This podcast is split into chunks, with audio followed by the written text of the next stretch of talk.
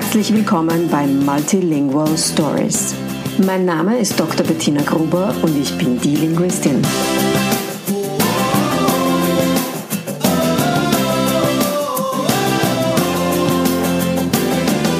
Ich unterstütze voller Begeisterung mehrsprachige Familien mit Herz und Verstand auf ihrem individuellen Weg, damit ihre Kinder alle Familiensprachen erfolgreich und mit Leichtigkeit lernen können. In meinem Podcast bekommst du sehr persönliche Geschichten von Mehrsprachigkeit aus der ganzen Welt zu hören. Lehn dich zurück und lass dich inspirieren.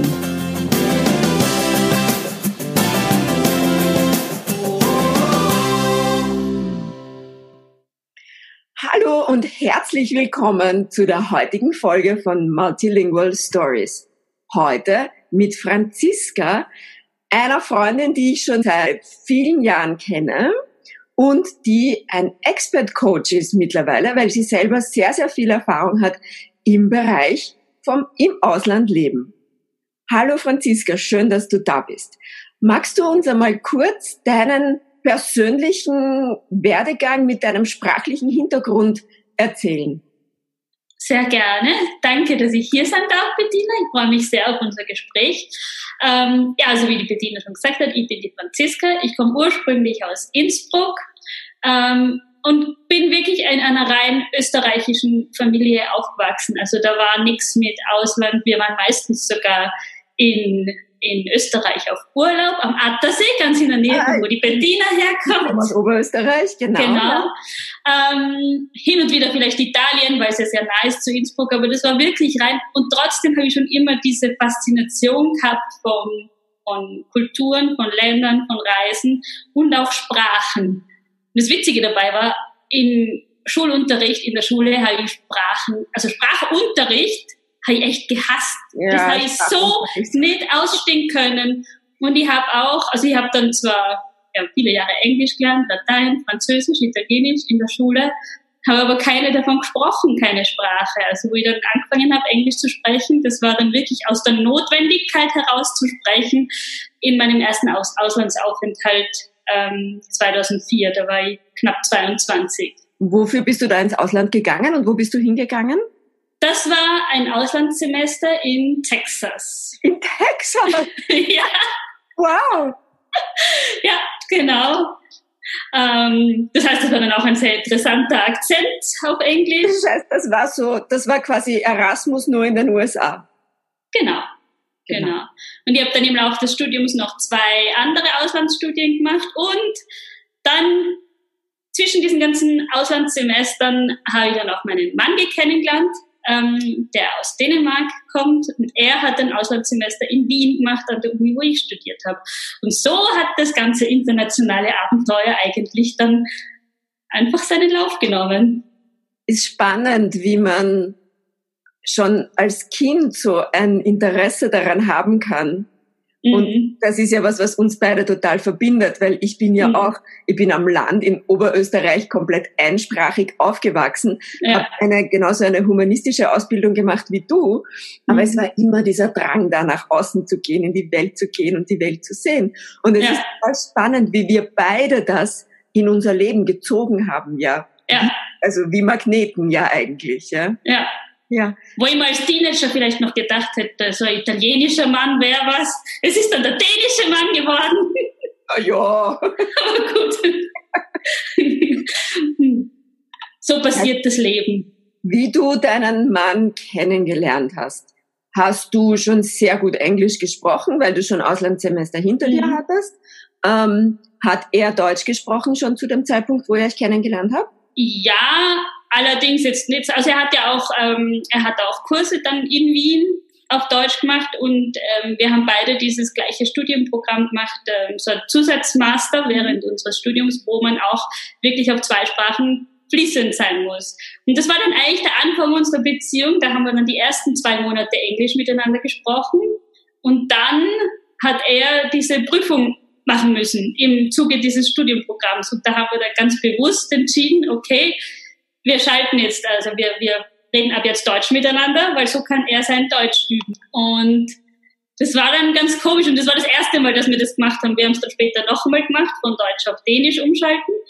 Ähm, und das ist dann irgendwie so, eine, so eine komische Situation, wenn man sich einerseits schon vertraut ist, ich meine, okay, zwei Monate ist jetzt nicht die Welt, aber trotzdem, man hat sich kennengelernt und man hat eine Beziehung aufgebaut, eine Bindung. Ähm, und dann dieses Element andere Sprache, wo dann irgendwie die Konversation wieder auf so mehr Basic-Niveau geht. Das war irgendwie ganz, ganz seltsam. Aber wir haben es dann halt damals bewusst wirklich durchgezogen, weil wir halt gesagt haben, er muss diese Sprache, diese Prüfung ablegen und ja, genau. Ab wie dem Zeitpunkt. wie redet ihr heute miteinander? Dänisch. Ihr habt das, noch einmal Beziehungssprache gewechselt. Ja, genau. Das war dann ähm, zwei, na ein Jahr, genau, ein Jahr später, ein Jahr nach dieser, nach dieser Prüfung, bin ich dann nach Kopenhagen gegangen auf ein Auslandssemester. Das war dann eigentlich Zufall, da war ein Restplatz frei und ich war damals schon mit dem Henrik zusammen und habe mir dann gedacht, naja, ich probier's mal, vielleicht kriege ich diesen Restplatz. Das war dann sozusagen unsere Feuerprobe, können wir auch zusammen wohnen oder nicht, mhm. mit so begrenzten Zeitraum.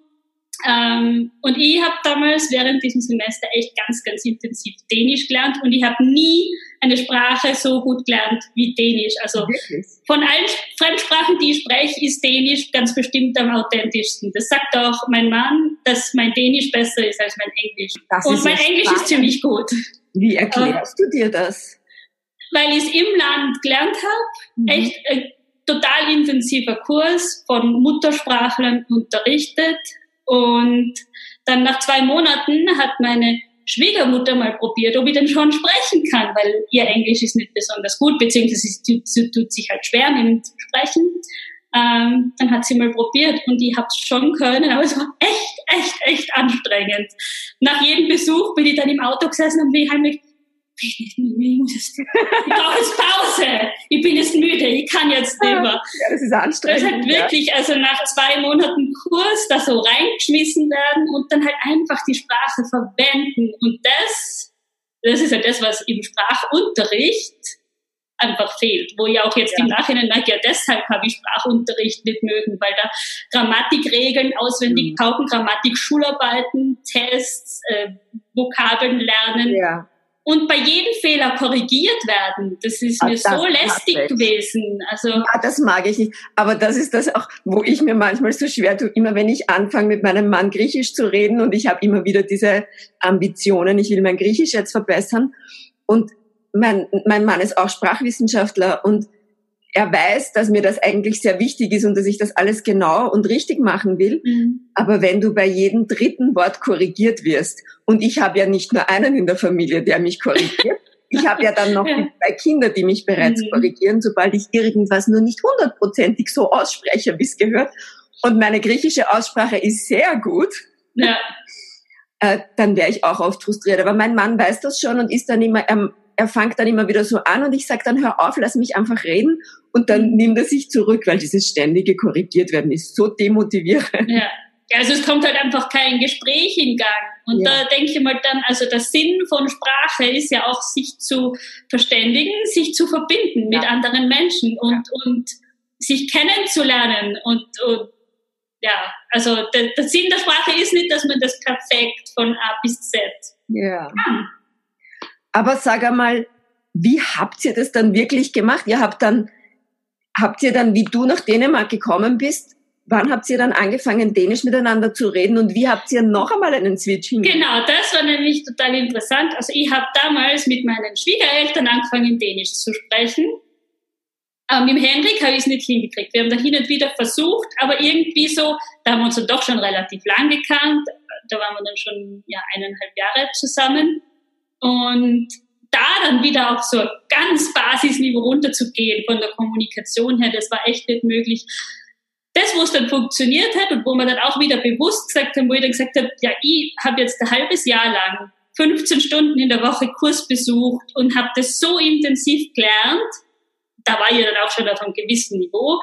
Ähm, ich möchte jetzt, dass man, also wenn ich jetzt wieder nach, also zurückziehen nach Wien, dass man, dass man halt versuchen, Dänisch miteinander zu sprechen. Und ich glaube, dass uns da das dann geholfen hat, dass wir uns nicht persönlich gesehen haben, sondern über ja. einen Bildschirm. Wir haben halt dann geskypt, glaube ich, zu dem Zeitpunkt. Oder war es noch der MSN Messenger oder was? Wir haben schon verschiedene Technologien ausprobiert in unserer Beziehung auch. Ja. ähm, genau, und da, und da haben wir dann halt angefangen, über die Distanz, über den Bildschirm Dänisch miteinander zu sprechen. Das hat gut funktioniert. Das ist so spannend und ich finde das so total inspirierend, weil das ist eine Herausforderung, vor der, glaube ich, viele immer wieder stehen und vor allem, wenn dann Kinder im Spiel sind. Mhm. Ich meine, in Wahrheit, wenn du mich jetzt um Rat fragen würdest, würde ich euch ja nicht raten, dass ihr Dänisch zu Hause sprecht. Also aus meiner Sicht müsstet ihr noch einmal einen Switch machen, weil ihr wohnt in Dänemark, mhm. euer Sohn geht in eine zwar bilinguale Schule, wenn ich das jetzt richtig... Na, Englisch, rein Englisch. Ah, rein Englisch. Ja. Nur diese, diese, die, der Hort, also die, die Schule an sich ist eine dänische Schule, aber er geht in eine rein englischsprachige Klasse und hat dann, ich glaube, drei Stunden in der Woche hat er Dänischunterricht. Also er kriegt auch Dänischunterricht und aber er hat, er ist dann noch in einer Nachmittagsbetreuung, die ist dann wahrscheinlich nur auf Dänisch auch gemischt, also mhm. weil da sind, da ist halt dann auch oft mit seinen Klassenkameraden ja, okay, zusammen und die sprechen oft das ist eigentlich Englisch. Also, verstehe. Also aber das ist wieder eine andere Geschichte, aber das können wir vielleicht später noch kurz. Das kann man anschließend ja, noch machen, genau. Ja? Mhm. Weil ähm, Trotzdem ist es natürlich so, dass das Dänisch, dass der Dänisch Input, über den braucht ihr euch keine Sorgen machen. Ihr, mhm. habt, ihr habt Großeltern in der Nähe, ähm, ihr seid draußen unterwegs, also das Dänisch, das hört er immer, ja. Mhm. Was bei euch die Minderheitensprache ist, ist eindeutig Deutsch. Ja. Und ich kenne deinen Mann, ja, und ich weiß, dass der ja eigentlich sehr gut Deutsch spricht. Und ihr solltet eigentlich auf Deutsch switchen. Also ihr solltet eigentlich noch einmal einen Switch machen. Und ja. ich weiß, dass das für viele eine wirklich große Herausforderung ist, die Beziehungssprache zu ändern.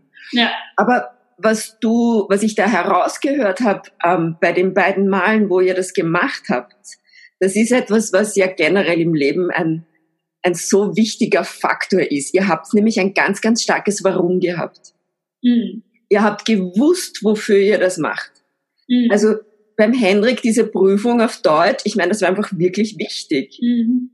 Und das war klar, okay, dieses Ziel verfolgt ihr jetzt gemeinsam. Ja. Und aus irgendeinem Grund hat Dänisch in dir etwas angesprochen, wo du dann gesagt hast, ich will das nicht mehr aufgeben, ich habe da so viel mhm. investiert, ich will das beibehalten.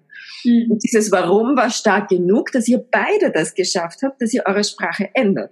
Mhm. Also großes Kompliment dafür, weil das ist ein riesen ja. Mhm. Ihr dürft diesen Schritt jetzt noch einmal gehen. Ja. ja, das haben wir schon mehrmals probiert. Zeitweise funktioniert es auch. Und da finde ich es dann wieder ganz interessant. Also vor allem für Henrik ist Sprache so was Unbewusstes. Mhm. Da waren schon öfter Situationen, wo er redet und dann im Nachhinein gar nicht, also wo, ich dann, wo wir dann draufkommen, er hat es gar nicht realisiert, dass er eine andere Sprache spricht, als er glaubt zu sprechen. Also das ist so, Spannend unbewusst und, und also wir haben dann hin und wieder so, oder versuchen wir Deutsch zu reden. Ich, ich rede auch wirklich viel Deutsch. Also wir haben, aktuell ist die Situation so, dass wir wirklich einfach zweisprachige Unterhaltungen daheim haben. Dänisch, Deutsch. Mhm. Bei Elliot fängt es langsam an, mehr und mehr Englisch hin und wieder zu mischen. Ja, ja. ja. Ähm, aber ich versuche dann wirklich ganz konsequent bei Deutsch zu bleiben. Der Henrik zeitweise, aber er verfällt dann so unbewusst immer wieder ja. aufs Dänische zurück. Ja. Und das finde ich schwierig, weil, weil dann so, also, wie oft unterbricht man es der Unterhaltung ja. und weist darauf hin, hey, das ist jetzt die falsche Sprache. Ja. Und ja, das also, ist, das, das ist dann immer so, das, ja, das wo man dann wieder denkt, irgendwie ist ja Sprache einfach nur Mittel, sich zu verbinden und Zeit gemeinsam zu verbringen und da will ich dann nicht ständig, hey, ich spreche jetzt wieder Deutsch. Und also hin und wieder mache ich es, aber jetzt nicht die ganze Zeit. Ja, also in der Familie ist das primär in erster Instanz sicher mal das Mittel, um Verbindung herzustellen und zu kommunizieren. Das ist keine Frage. Mhm. Aber es gibt natürlich auch noch einen größeren Aspekt, ähm, den, den du ja auch schon erlebt hast in deiner, mhm. you know, you know in deinem eigenen Leben, wo du dann einfach auch gemerkt hast, was dir das alles ermöglicht und welche ja. Türen und Fenster dir das öffnet. Mhm. Und ihr legt jetzt natürlich auch den Grundstein auf Deutsch für euren Sohn, ja. der dann auch einmal diese Türen öffnen kann. Ähm, ja. Ähm, ich weiß aber von dir und aus deiner Erzählung, dass dein Sohn ja zum Beispiel, wenn ihr dann in Österreich auf Besuch seid, nach einigen Tagen ja auch anfängt, Deutsch zu sprechen. Ja. Also ist ja alles da im Grunde ja. genommen. er spricht auch hin und wieder mit mir Deutsch oder, oder mischt dann so Sätze, also so, er mischt hin und wieder jetzt auch dann Sätze, dass er so Dänisch, Deutsch und dann aber schon einige deutsche Wörter mir gegenüber verwendet. Ja. Was macht das mit dir? Wie geht's dir dabei, wenn er Deutsch mit dir redet? Also ich freue mich drüber. Es ist das so, der hat voll, also er spricht halt nicht akzentfrei und das klingt einfach so süß. Also sein, also sein, wo ich einfach merke, das Dänisch und das Englisch kommt ihm viel natürlicher. Ja. Aber dann manchmal, lustig, die Situation, wo das am häufigsten passiert ist, wenn ich eine Entweder-Oder-Frage stelle und dann schon die Formulierungen quasi vorgibt ja. und dann wählt er halt seine Antwort von diesen zwei Optionen aus und da spricht er ganz oft Deutsch in dieser Situation. Ah, das ist voll schön. Super. Ja.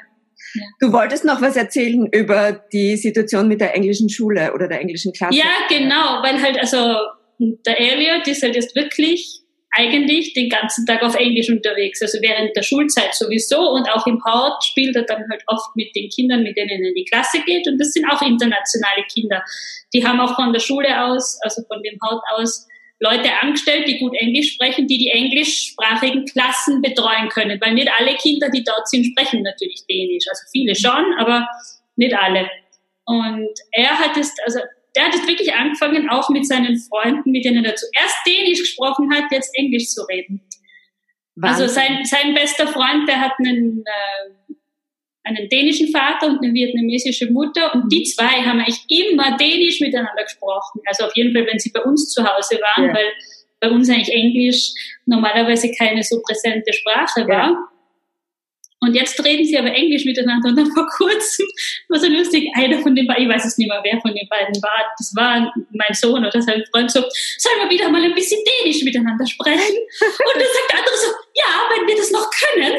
Wirklich, na, das ist das ist ja auch so schön zu sehen, diese Kinder haben ja auch eine, eine sehr, ein sehr viel höheres Sprachbewusstsein. Ja. Weil sie das lernen, da, ah, da gibt's verschiedene Sprachen und mhm. weil sie das dann einmal bewusst einsetzen können, ist total spannend, wenn sie das machen.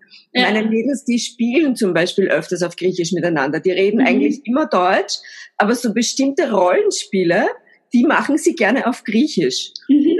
Ganz viele Kinder singen sie auf Griechisch. Ja, das ist total nett, wenn man das dann sieht, wie sie das miteinander dann verwenden und so. Das ist total. Ja. Ja. Was diese Geschichte natürlich von dir auch zeigt, ist, dass, also wir haben ja vorhin schon über das Warum ähm, geredet und ich meine, wir Erwachsene, wir können uns das Warum herholen, wir können uns mhm. das auch konstruieren oder wir können das finden, aber Kinder haben das ja dann so in sich. Mhm. Und das größte Warum für Kinder ist ja sowieso immer die Verbindung ab dem Moment, mhm. wo sie auf die Welt kommen. Aber dann auch, wenn die Sozialisierung beginnt draußen, wenn sie mit anderen Kindern zusammen sind. Mhm. Und man kann das überall beobachten, dass die Kinder dann immer anfangen, die Sprache der Kinder zu sprechen, mit denen, also der Peergruppe. Ja. Aber dass die da untereinander dann auch die Sprache gewechselt haben, das finde ich ja total entzückend. Ja. ja. Fantastisch, das so zu beobachten. Zum Schluss habe ich jetzt noch eine Frage an dich, die ich in mhm. der einen oder anderen Form allen meinen Gesprächspartnern ähm, stelle. Wir haben uns ja jetzt unterhalten so über deine persönliche Situation, deine persönliche Geschichte. Etwas, das mir aber sehr, sehr am Herzen liegt, ist auch der Zusammenhang zwischen Mehrsprachigkeit und der ganzen Welt, dem großen Bild mhm. quasi, the big picture und wie, wie das alles zusammenhängt und warum Mehrsprachigkeit und mehrsprachige Kinder so wichtig für diese Welt sind. Hm. Wie siehst du diesen Zusammenhang? Wo siehst du die Vorteile von Mehrsprachigkeit und wo siehst du einen Beitrag, den Mehrsprachigkeit auch leisten kann? Also ich denke mal, wenn man mehrere Sprachen spricht, also erstens kann man natürlich mit mehr verschiedenen Menschen in Kontakt kommen. Ja. Also es eröffnet einfach Möglichkeiten.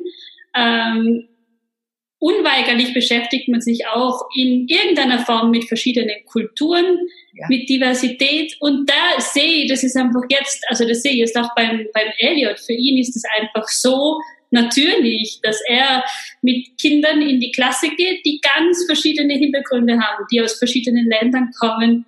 Da gibt's auch noch eine lustige Geschichte dazu. Da waren, da habe ich irgendwann einmal eins von, eins von den Kindern hat halt einen Namen und dann, und dann ähm, frage ich so, ist das ein Bub oder ein Mädchen? Und der jetzt so, ja, der Name ist, natürlich ist es ein Mädchen. So, okay, okay, ich kenne den Namen nicht, das war halt ein indischer Name, der sagt mir, hat mir nichts sagt. Ja. Und für ihn ist es halt so, warum fragst du? Okay. Dumme Frage. Ja. Super. Ähm, was halt einfach zeigt, wie verinnerlicht das für, für solche Kinder, die ähm, mehrsprachig aufwachsen, dann auch ist. Ja.